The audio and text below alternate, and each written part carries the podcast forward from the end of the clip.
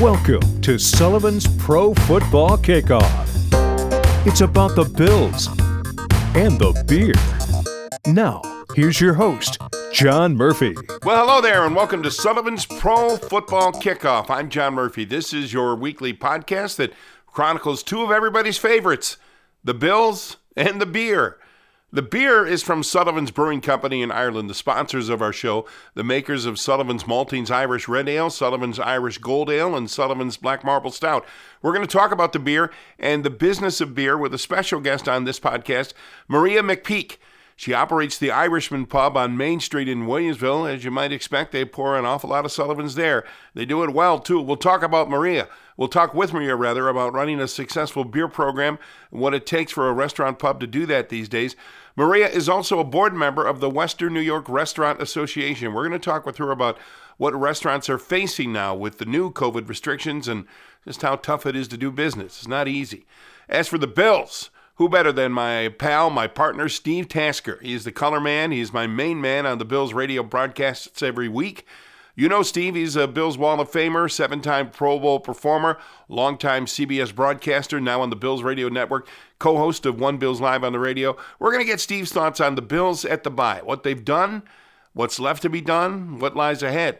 We're also going to talk about the interesting time Steve and I have had already. We've just broadcast 10 games on the Bills Radio Network with Six games left in the regular season. Who knows what to expect? we'll talk about that. Maybe you saw the item in the Buffalo News sports page this past week about what we faced when we broadcast the Bills Arizona game a couple of Sundays ago. Well, the Bills are in good shape at the bye week, seven wins. Now, before the season began, I predicted they'd win 11. That looks very attainable. Not easy, but attainable. Six games left. They win four, and they get 11. I can see him winning games against the Chargers, the Broncos, Patriots, and Miami, maybe even on the road at San Francisco. They've got to get healthy. They got to stay healthy when it comes to COVID. They've done a pretty good job with that. And I think, and I said this at length last week, they need to play more physically. Said it last week. We'll see if they can do that, both to run the ball and to stop the run. Things broke their way over the weekend. The Patriots, the Dolphins lost. I think the Dolphins were exposed as not really a threat to a division title. Denver's defense handled them. They forced Tua out of the game. I think the Dolphins are going to wind up with eight, maybe nine wins when it's all said and done. That won't be enough to pass the Bills, I don't think.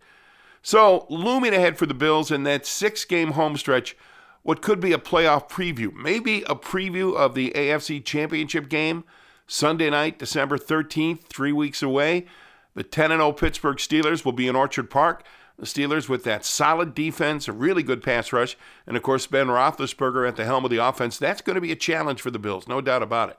Now the Steelers play this Thursday night. They're home against Baltimore, and the Ravens will be desperate after their loss this past Sunday to Tennessee. The Steelers come to Buffalo in three weeks. They host the Colts in Week 16. They go to Cleveland to finish their regular season. I think uh, those are the big tests that they face.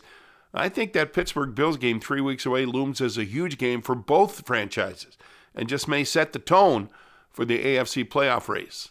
But first, of course, the Bills host Justin Herbert and the Los Angeles Chargers this Sunday. We're going to talk about that game and the Bills in general with our next guest here on the Sullivan's Pro Football Kickoff, my color man, Steve Tasker, coming up next.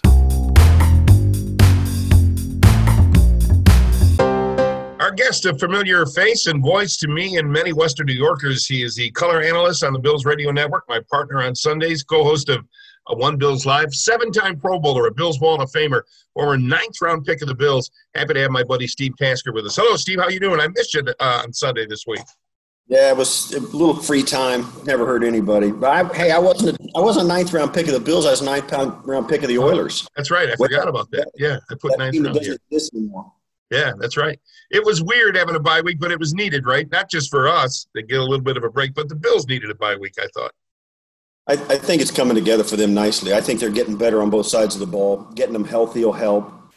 They got a lid on on this COVID protocols, and I think the team's kind of, you know, galvanized by it a little bit. And I think also, Murph, I we've talked about this, you know, privately. I, I think this Bills team is really good. I mean, really good. Their defense is going to come around. I think they're getting they're solving some issues on defense. I still think they missed some big bodies up front, and it and it has its own symptoms of that. But I think every team in the league is flawed, and Buffalo's flaws I think they've got some strengths that really kind of overpower their flaws right at this point. I think they're really playing well. They're tough, tough, tough to beat. Tell me where you see their defense getting better. A couple of weeks ago, I gave up on the uh, their what happened to last year's defense. Okay, it's a new year. I know that defense is gone, but where do you see them getting better? Uh, you know, I, I thought Arizona moved the ball pretty well against the Bills a couple Sundays ago. I think it, now Kyler Murray is a different animal, no question right. about it. Uh, I still think you know that's obviously we've all seen that that's that's a team that the Bills had every reason to think they could beat uh, if they met again. But Kyler Murray makes a difference, and it and it kind of nullified what I think the Bills are doing better, and that's pass rush. Uh, Kyler Murray's hard to catch back there, but I think you get into a game like, for instance, uh, in the future when the Bills play Pittsburgh, Ben Roethlisberger doesn't move around too good. Uh, that's going to be a problem for them. The Bills' pass rush is coming into its own, and I think also they're playing some better complementary football. When the Bills score points like they're able to do with Josh Allen and all these receivers clicking, and if they get their offensive line healthy, they're really going to start putting their foot to the pedal offensively. The Bills are going to get a chance to rush the passer defensively, and that's putting some pressure on those teams to put the ball at risk. And I think the turnovers have been a result of that. Now, certainly the Bills would love to do a better job against the run, but if this these teams are going to have to air it out to keep up, which I think they will I think the you can count on the Bills uh, getting some turnovers and getting some teams off the field on third down in some spots where they weren't able to do that in the first half of the year. I think the Bills are going to get better because of that. Uh, their pass rush is getting better, and those, the guys up front on defense are playing a little bit better in the pass rush. So I think all that stuff combined, particularly with the complementary football the offense is driving, I think they're going to be fine. I think they're going to get better, and I think they're going to be even tougher in these last six weeks of the regular season see, but the bye week gives us a chance to reflect on what kind of team this is. And obviously, there's a lot to like about this Bills team. One thing that that worries me, and I don't mean lay awake at night worry, but I do worry that the, the, the fact that they, you know, the numbers show they're not running the ball well, and the numbers show they don't stop the run well. I wonder if they they lack physicality on both sides of the ball a little bit. What do you think? Up, up front, I think they do. I think they get pushed around a little bit, and, and I don't know if it's on defense. They certainly got a couple of big bodies that they can work up up front, but I think for whatever reason, either the techniques or their defensive calls or their comf- comfort level in the defensive scheme, some of the new guys, they got a ton of new guys, all the way from AJ Epenesa, the draft pick, to Vernon Butler and Mario Addison and those guys. They got a lot of new guys up front, and and even on offensive line where they've been shuffling down inside, they have they haven't won the line of scrimmage enough consistently. Yeah. Uh, I think there's no question this is an offensive line that's, that's pretty good in pass pro, or at least good enough in pass pro. But in the run game, I don't think they they fire out. Uh, I don't think they've won the line of scrimmage enough in the run game, and I think that's been a problem for them. and I don't think even the coaching staff knows how what this group is good at because they haven't had them intact yet. So there's still some hope there that when they get those guys in there, they can figure out what they're good at and get it together at the end of the season, put together a run uh, in the playoffs. But I think for now, I think that's been maybe their overriding underlying issue of everything is that on both sides of the ball, they've struggled at the line of scrimmage. Yeah, they're good at passing the ball. We know that, and it's a lot of that is on Josh Allen. I was talking to a friend of mine in Denver the other day, and uh, he was asking, "Well, when did Josh flip the switch? What what happened? Was there a game?" And I thought, no, his his his improvement has been sort of a steady climb. I don't think there's a, a switch flipping moment for Josh Allen, and he is much better than he was last year and certainly two years ago. But there wasn't one uh, switch of the flip that made it happen. I don't think. Do you? No, I. In fact, you know, if you're talking about a, a switch and lights, I think Josh has been on a rheostat. It's been you've been turning it up, and they turn it up. The light gets brighter and brighter and brighter. It's been a steady climb. I've talked about it since the first couple of weeks that he started playing back in 2018, every week he got a little better. And the coaching staff done a masterful job of getting him, giving him what he can handle, using what he does well to, the, to its strengths. And now uh, I was noticing this in the last two or three games. Certainly, there's one or two of them, but they use him now in short yardage as a running back. You know, a quarterback sneaks and that kind of thing. You don't see any called runs for him. Once in a while, he'll drop back and do a quarterback draw, but it, it's almost dried up because he is so good from the pocket, and the guys outside are winning at such a rate. They haven't even gone to that well yet. You know, they're not even asking him to do it anymore because they don't need to. Uh, they're really efficient in the passing game. So that's he's kind of grown out of the need to run the football with called runs to keep the defense on. Even in the midst of a season where they're they're struggling to run the football, they don't need him. Um, four yard passes, six yard passes, and then snapping off of you know. I mean, at the beginning of the year, they were converting third and eleven and third and twelve like it was nothing. yeah, um, it's been unbelievable. So I don't think it's been a, a, flip of the switch. I think it's been a steady climb, like you said, and the light gets brighter and brighter as you turn that knob. It's it's been pretty amazing, and I think it's it, his ascension to where he's at now. I can't think of another quarterback in my experience that's done it as steady and as fast or as effectively as Josh has. The one thing Josh benefits from, I believe, is really solid coaching from Brian Daboll and Ken Dorsey and Sean McDermott. And that group, and especially Daboll, they've shown trust in Josh Allen this year that maybe they didn't they didn't have that trust uh, in his first couple of years.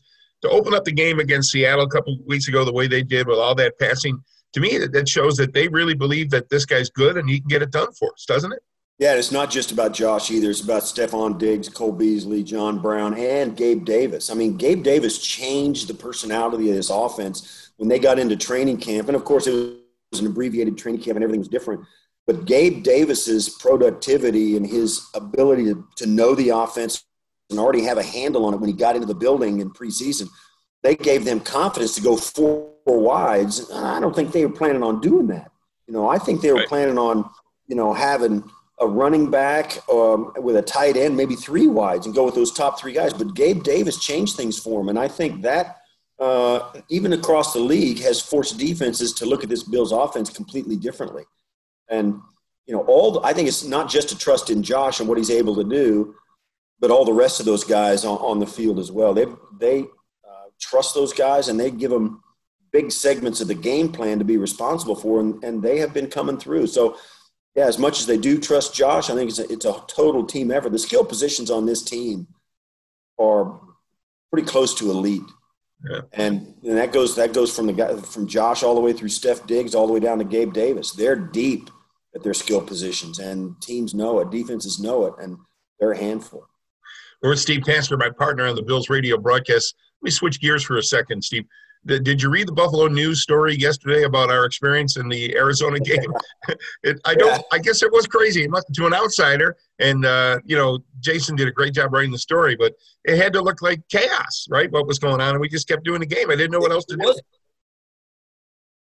It was chaos, and we've. It's happened to a couple of games this year. This is just like the latest in the long string. I mean, we went to the Miami Dolphins game, had a power outage at the stadium in Miami and we were doing the game. We to do a couple of plays off of GSIS, the, the stats, the, the, description of the play-by-play on, on in print. We had to do a couple of plays like that, and then uh, we got power back in our booth before before um, uh, anybody else got their power back in in Miami. They couldn't even broadcast the game uh, except for the feed that they were giving us. So. Uh, that happened to us. Then they had a lightning delay in Miami. Then you know we had all kinds of problems in other games as well. But it's not it's not the perfect scenario doing these games this year when we're doing them from the same location every week. And that that storm that blew through blew through Buffalo while the team was in Arizona was no joke. No. And and know, having a 55 inch screen blow outward outside away from us through the window was I didn't think that was going to happen. I thought I was going to have to keep it from falling in with the wind coming in. You know, one thing uh, we talked about this I, every time we have a Bills road game, do it, and we're doing it from Orchard Park. I go to the I go to work that day, go to the stadium thinking, all right, what's going to happen today? I'll be ready for anything. You almost have to have that mindset. Yeah, and it's you know we got a we got a we got a good crew in there. I mean, Jeff Matthews was good. I mean, he hopped up on that yeah. he hopped up on that counter like he was eight years old. You know, climbing on the furniture and uh, pushed the 55. And I didn't the screen could have gone off the cliff too. It could have gone down sure. into the stand, and it didn't. Um, and you and I are sitting there doing it, and he, and he hopped back in and caught my and ripped my entire headgear off my head and unplugged the mic. Um, I was struggling with that, and it, I don't even know what it sounded like on the broadcast. I really don't, but yeah. it was.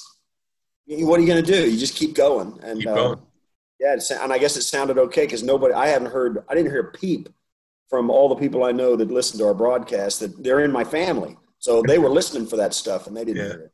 How do you like doing radio as opposed to TV that you did for so many years? Uh, I like it better. Yeah. I, I like it better. I like the ability to describe what's happening, and uh, it's more about painting a picture than it is X's and O's and analytics. Certainly, you can get into the analytics, but so much of what you do in football is watching film and ex- illustrating what's going on with the schemes and and where the corner came from. But to describe it without the person you're list, talking to being able to see it um, is something I enjoy doing. I like being able to paint the picture more than and of seeing how striking the game is and how compelling it is without having to go into X's and O's and, uh, and, and an analysis like that. Certainly, you get into some of that, but describing what it looked like and why it looked the way it did is much more challenging and fun to me than than letting the pictures talk.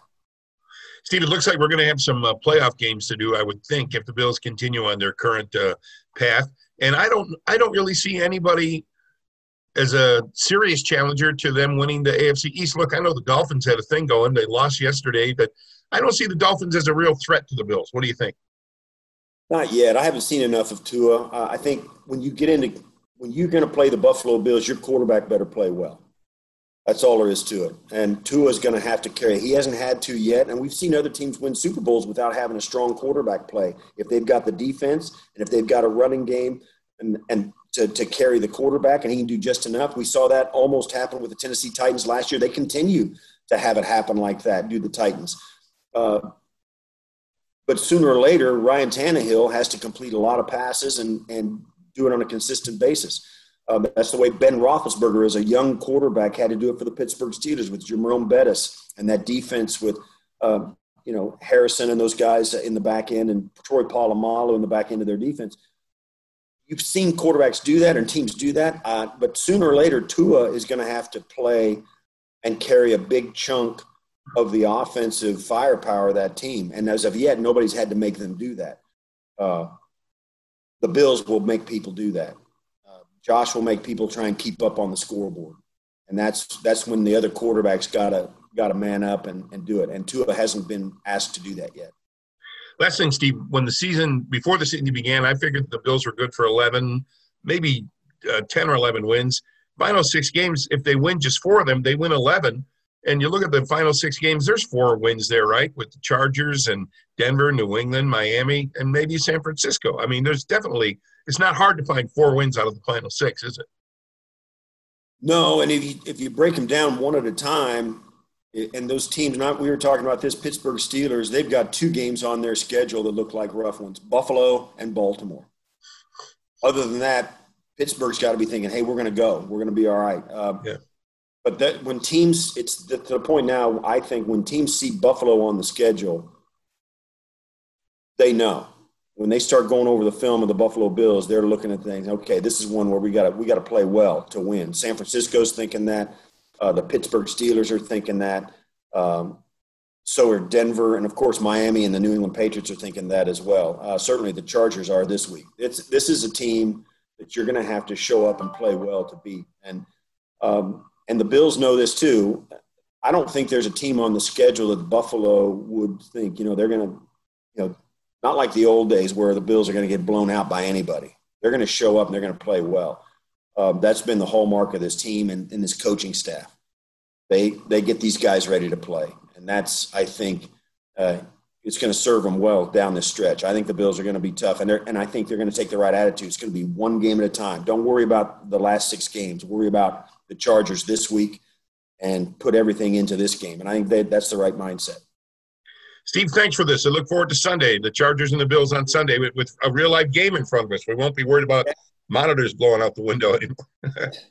Me too. I, I, the weather is going to be a factor coming down the stretch here. Yeah. Uh, I think the Bills are going to have to are going to have to deal with that a little bit, but so will the other teams. I think you know if you're coming from LA into Buffalo, um, you're not practicing in the weather they're going to get on Sunday here in Buffalo. So we'll see. Uh, but I, I, am really excited about the last six games of this year. I think it's a really good football team, and I think we're in for a special special finish to the year. You're listening to Sullivan's Pro Football Kickoff. with John Murphy. Time for the beer portion now of our podcast, and we are joined by Maria McPeak. She is general manager of the Irishman on Main Street in Williamsville. Maria, we've met, and it's good to see you again. How are you doing today? I'm doing well. How are you? I'm okay. I'm okay. I, I was. We were talking before you came on. I'm a little, and you got to be even worse. I'm a little bit concerned for restaurants in our area, and uh, and what you guys have been going through. Uh, we'll talk about that, but let's start with the Irishman first. Uh, how long has the Irishman been open and operating there in Williamsville on Main Street? Um, it has been here over 13 years. Um, Okay. We'll celebrate 14 years in April, Okay, and how long have you been with the Irishman? uh, since day one. Okay, So, April- what was your background before you started there? Um, I, my, pretty much my whole life I've been a, a bartender and a server and uh, did a little bit of managing and a little bit of retail. Um, so that was, and I started here as a bartender and uh, server and, you know, a little while into it, became manager, general manager. So here I am. I wonder over those 13, 14 years, how much does that place reflect you and, and your character and what you look for in a restaurant? Is it, you must, there's a piece of you in that place, right?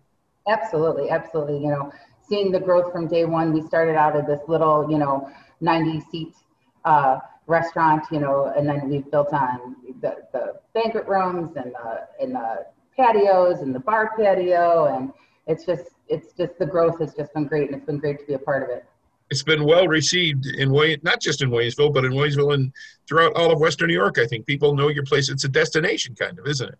It, it has become. It's so, so funny when we first started here. You know, I'd say, "Oh, we're right across the street from kitty corner from the Eagle House, or kitty corner, or at the time, Sweet Jenny's was across the street." And now the local shops are saying, "Now we say we're right near the Irishman." Turn around. And there's an Irishman in uh, East Aurora. You're affiliated with that one as well. Your company is, right? yes, yes. So that we just opened that. It will be uh, two years in February.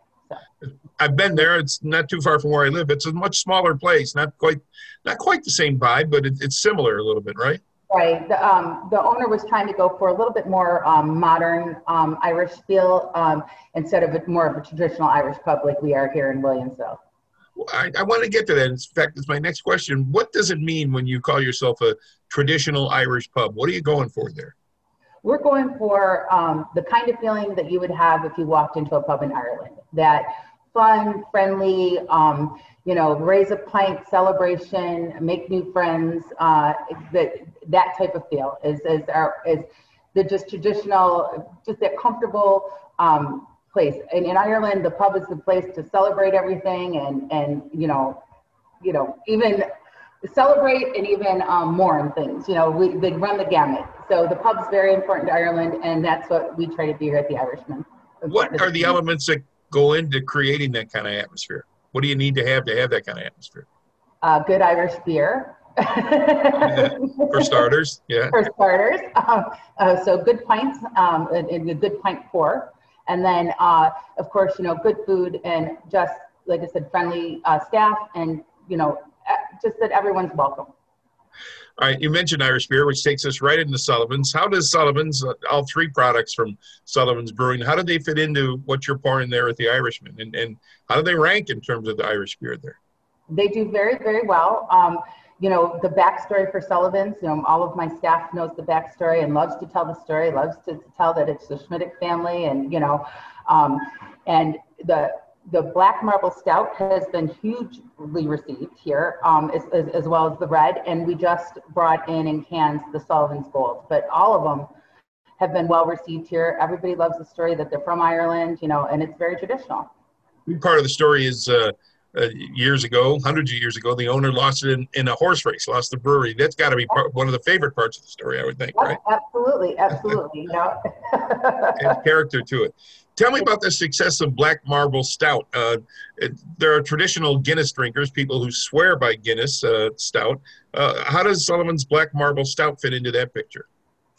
Um, it, it's so funny because um, it, we have there are some diehard Guinness drinkers that drink the Black Marble Stout now um, here at the, the Irishman. Um, you know, we've done some tastings and stuff, and it's it's the product is outstanding. And you know, a lot of times with these different craft beers that you bring in, you know, and people sample them and they go, okay, I'll have a this is with the Sullivan's products. This is a beer that we find where we sample people on it, and they're like, "Oh yeah, I want one of those," and they they're hooked and they keep coming back for it. What do you, what do you think? I mean, Sullivan. You don't have to. I'm not looking for false uh, praise here, but Sullivan's is sort of a traditional tasting beer, unlike many of the other beers I'm sure you sample and and the people come in and look for from time to time, right? Right, exactly. They, it is. They are traditional. You know, the Irish Red and the, the you know a stout. You know, uh, those are traditional. And it, it's so funny. I just had a gentleman that ordered a Guinness the other day and asked for a lemon because he likes to eat the lemon to take the bite off of the Guinness the, at the end because it is a little bite. Sullivan doesn't have that bite. So I gave him a sample of black marble and guess what? We have a new black marble drinker. That's good. Keep doing it. What about as a beer focused restaurant? You can't just serve Sullivan's. You can't just serve one brand. What are some of the more popular uh, beers that you serve, and, and what kind of trends have you noticed in, in beer over the last couple of years? Well, uh, IPAs are obviously hot and killer, and um, so we have noticed um, the ghost, ghosts and the sours have have become more popular um, in the last couple of years. Uh, those are the ones that we see on the rise, but the traditional ones are the ones that are are mainstay all the time. And how do you account for the uh, almost rocketing popularity of IPAs over the last what three to five years? What what what what's the appeal of IPAs? Do you think? Um, I, I think the IPAs uh, they appeal, you know, to a, wa- a wider um, draw of people. You know, from your twenty something up until your seventies. You know, it's like sometimes those uh, niche craft beers only um, appeal to one age group, but I think the IPAs have have been able to um, cross the age lines and get everybody on board with them, and and male and females too. You got right into my next category. And thing I want to talk to you about is is the demographics, like the age difference between different beer styles and, and what appeals to certain people. Uh, uh, how would you describe it? The uh, the the um, you know the, the uh, flavors and fruit flavors those are younger people and the, the older people go for more traditional styles. Is that in general what happens? they tend to but the ipa has, has managed to cross those demographic lines. So it appeals to a broader you know but you're right the the um, more uh, the sours and things like that tend to be in that 20 30 something category. Hmm with Maria McPeak. She's general manager of the Irishman on Main Street in Williamsville. Um, having a beer focused restaurant like the Irishman is, um, it's more than the beer, isn't it? There's other things you have to be mindful of. What what would some of those things be? Do you think? Um, as as far as like um, pouring a good pint, having we have the glycol system here, making sure the you know got to have a good pint. You know, if it's poured, it's got to, you know, the lines have to be cleaned. You know, on a regular basis. All that is important. And then of course, you know, a menu to serve with that that that beer that complements the beer. So yeah. T- talk to me about maybe the sanitary aspects of the cleanliness aspects of, of pouring beer and how you train people to do that right and, and to actually pour a beer the right way. What, yes, what goes into only, that? Not only do we train um, the staff on how to pour a correct beer, um, it's, it's very important to, um, to them to know about whatever beer we have on draft. So we have extensive training every time we bring in a new, new beer. Um, there's a, a profile sheet that is given to all the employees and they have to memorize it, you know. Um, even though we have draft beer lists, they have to be able to give guidance to people, you know, about ABVs and, and what have you and styles. So it's very important that the staff training is very, very important. Is it hard for staff who might not like beer, drink beer, to become somewhat experts on what they're serving? How does that work? Um, most, yeah, it's not really um, because, like I said, they love the stories behind things. They love it. it like I, you might not not necessarily be a beer drinker, but you can always appreciate the quality and the the stories behind the beers. So. Uh, tell me about the food menu. What kind of food is important for a, a beer-based uh, place like like the Irishman? Well, we like to be, we're, we like to call it a little bit more like upscale pub fare. Um, you know, we do have, um, you know, our wings and fingers and quesadillas and things like that. You know, our big pretzel, always a big pretzel goes great with beer and, you know, yeah. Irish mustard. so, yeah. but um, you also, you know, we have great salmon and chicken dishes. You know, we run steak specials. Um, so it's it's great when we run specials, especially to be able to say, hey, this this this draft goes great with this this dinner special or, or lunch special. Maria, as the general manager of the Irishman, you're also a member of the Western New York Restaurant Association. Tell me about that. What what's what does the Restaurant Association do? Well, um, especially right now, um, they're working their butts off for the restaurants in New York. Uh, obviously, with all the different restrictions that are going on, um, they are really have been there. The association is working really hard, and they've been able to, you know, open outdoor dining and, and really fight for us through through all of this. And they've been just they've been just great, and they have been so important. We have done Zoom calls um, among restaurants in all of New York, and it's great to find out in which areas are doing what. Uh, great to find out, you know, getting creative um, with curbside pickup and and you know outdoor dining and things like that. It's great to feed off each other. I think in the current climate, it's probably never been more important for restaurants to to work together and present a unified bloc when they go to the government, right? Yeah, it is. It's it's it's very important right now that we stick together. You know, um, we know that our you know our colleagues are hurting in different areas, and and you're here in Western New York, and it's it's important that we support each other and, like I said, bounce ideas off each other and just figure out how to stay afloat. Maria, the um, the governor put many Western New York restaurants, many Erie County restaurants on, on level orange uh, earlier this week. How big a change is that? What does that mean practically to the Irishman, for example? Um, it's a drastic change, um, being closed in indoor dining. Um, that that's it's very it's it's stung. You know, we understand the reasoning behind it. We want everyone to be healthy, but we it, it stung a lot. Um, so we have to move strictly to outdoor dining and uh, takeout. You know, so that's where we're we are, and that's the boat we're in right now. You built what a couple of years ago a pretty substantial outdoor dining area, a patio. Is that still usable now in Level Orange? So our we have several patios during the summer. Three. Um, we actually created a fourth this year, um, but the one that we can um, is usable during the weather in Buffalo is our, our uh, covered heated patio, which is in the very front, which we built as a bar patio, but unfortunately this year we were only able to use it as a dining patio. And that's usable during the level orange or level orange right now? Is it is right? usable. There, there's um, 10 tables out there that are usable during level orange, so we will make the most of that while we can. Yeah. Maria, what is, as the, the pandemic in general and maybe going to um, the orange level this week, what's that done to employment at, at the Irishman? Um, we've had to um, cut our staff severely. It was one of the hardest things I've ever had to do in the 13, almost 14 years I've been here. Um, my, I, we have a wonderful staff. Um, we're a family, and so it was very, very difficult to do that. Um, 15 employees uh, got laid off.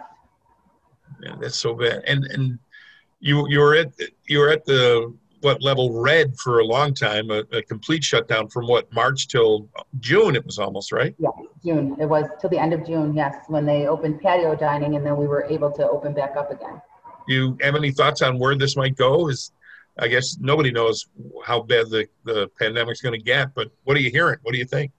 Um, I think that it will. You know, if the numbers don't improve, which we haven't seen that yet, that we will go in the red again. Um, what we want everybody to know for our guests here at the Irishman, we are going to stay open.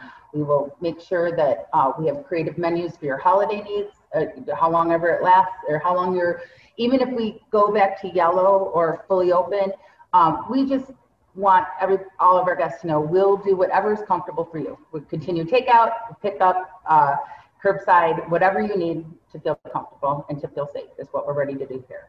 Maria, as, as general manager of the Irishman and, and as a member of the Western New York Restaurant Association, what kind of help do you guys need from the government? Uh, what would you like to see happen to help you survive this this this time right now?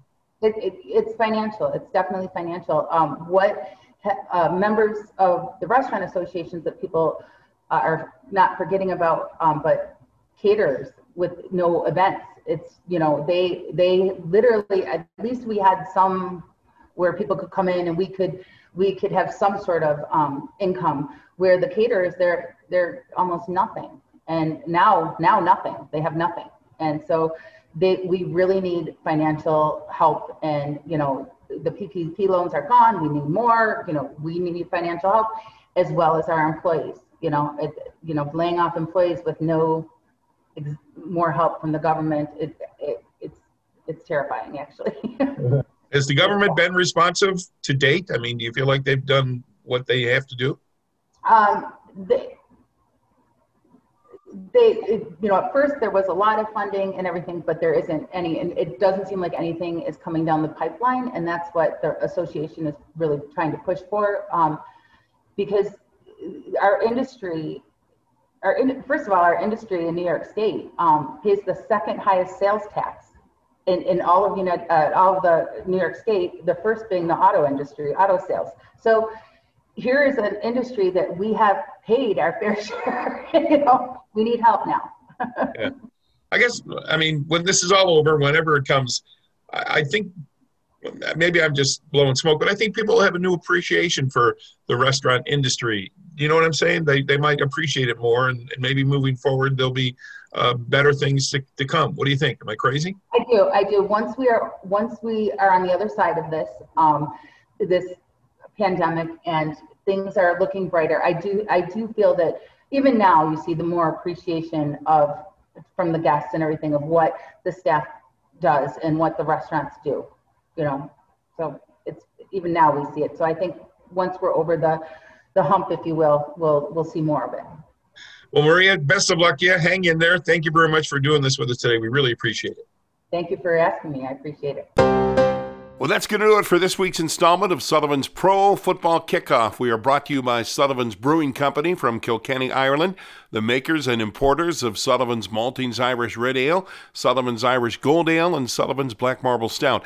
Available in bars and stores in Buffalo, throughout upstate New York, New York City, Long Island, New Jersey, Pittsburgh, Cleveland, Columbus, Ohio, several parts of Georgia. Soon to be in a store near you. Give Sullivan's a try. Let us know what you think. Let us know what you think about the podcast also. Shoot us an email.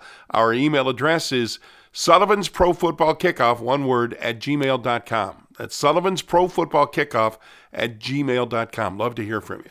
Thanks to our guest today, Steve Tasker, my partner on the Bills Radio Network, my friend. Love bouncing thoughts off of him regarding the Bills and the NFL. Also, Maria McPeak of The Irishman, Main Street in Williamsville. I wish her and all restaurant and bar owners well. Just hang in there. Hopefully, there's better times ahead. It's going to be a different Thanksgiving and Thanksgiving weekend to be sure for the restaurant and bar business, but here's hoping we all survive and we all see better days not too far ahead. Thanks to our producer, Pat Feldball. We'll see you next week right here on Sullivan's Pro Football Kickoff. You've been listening to John Murphy and Sullivan's Pro Football Kickoff. It's all about the Bills and the beer.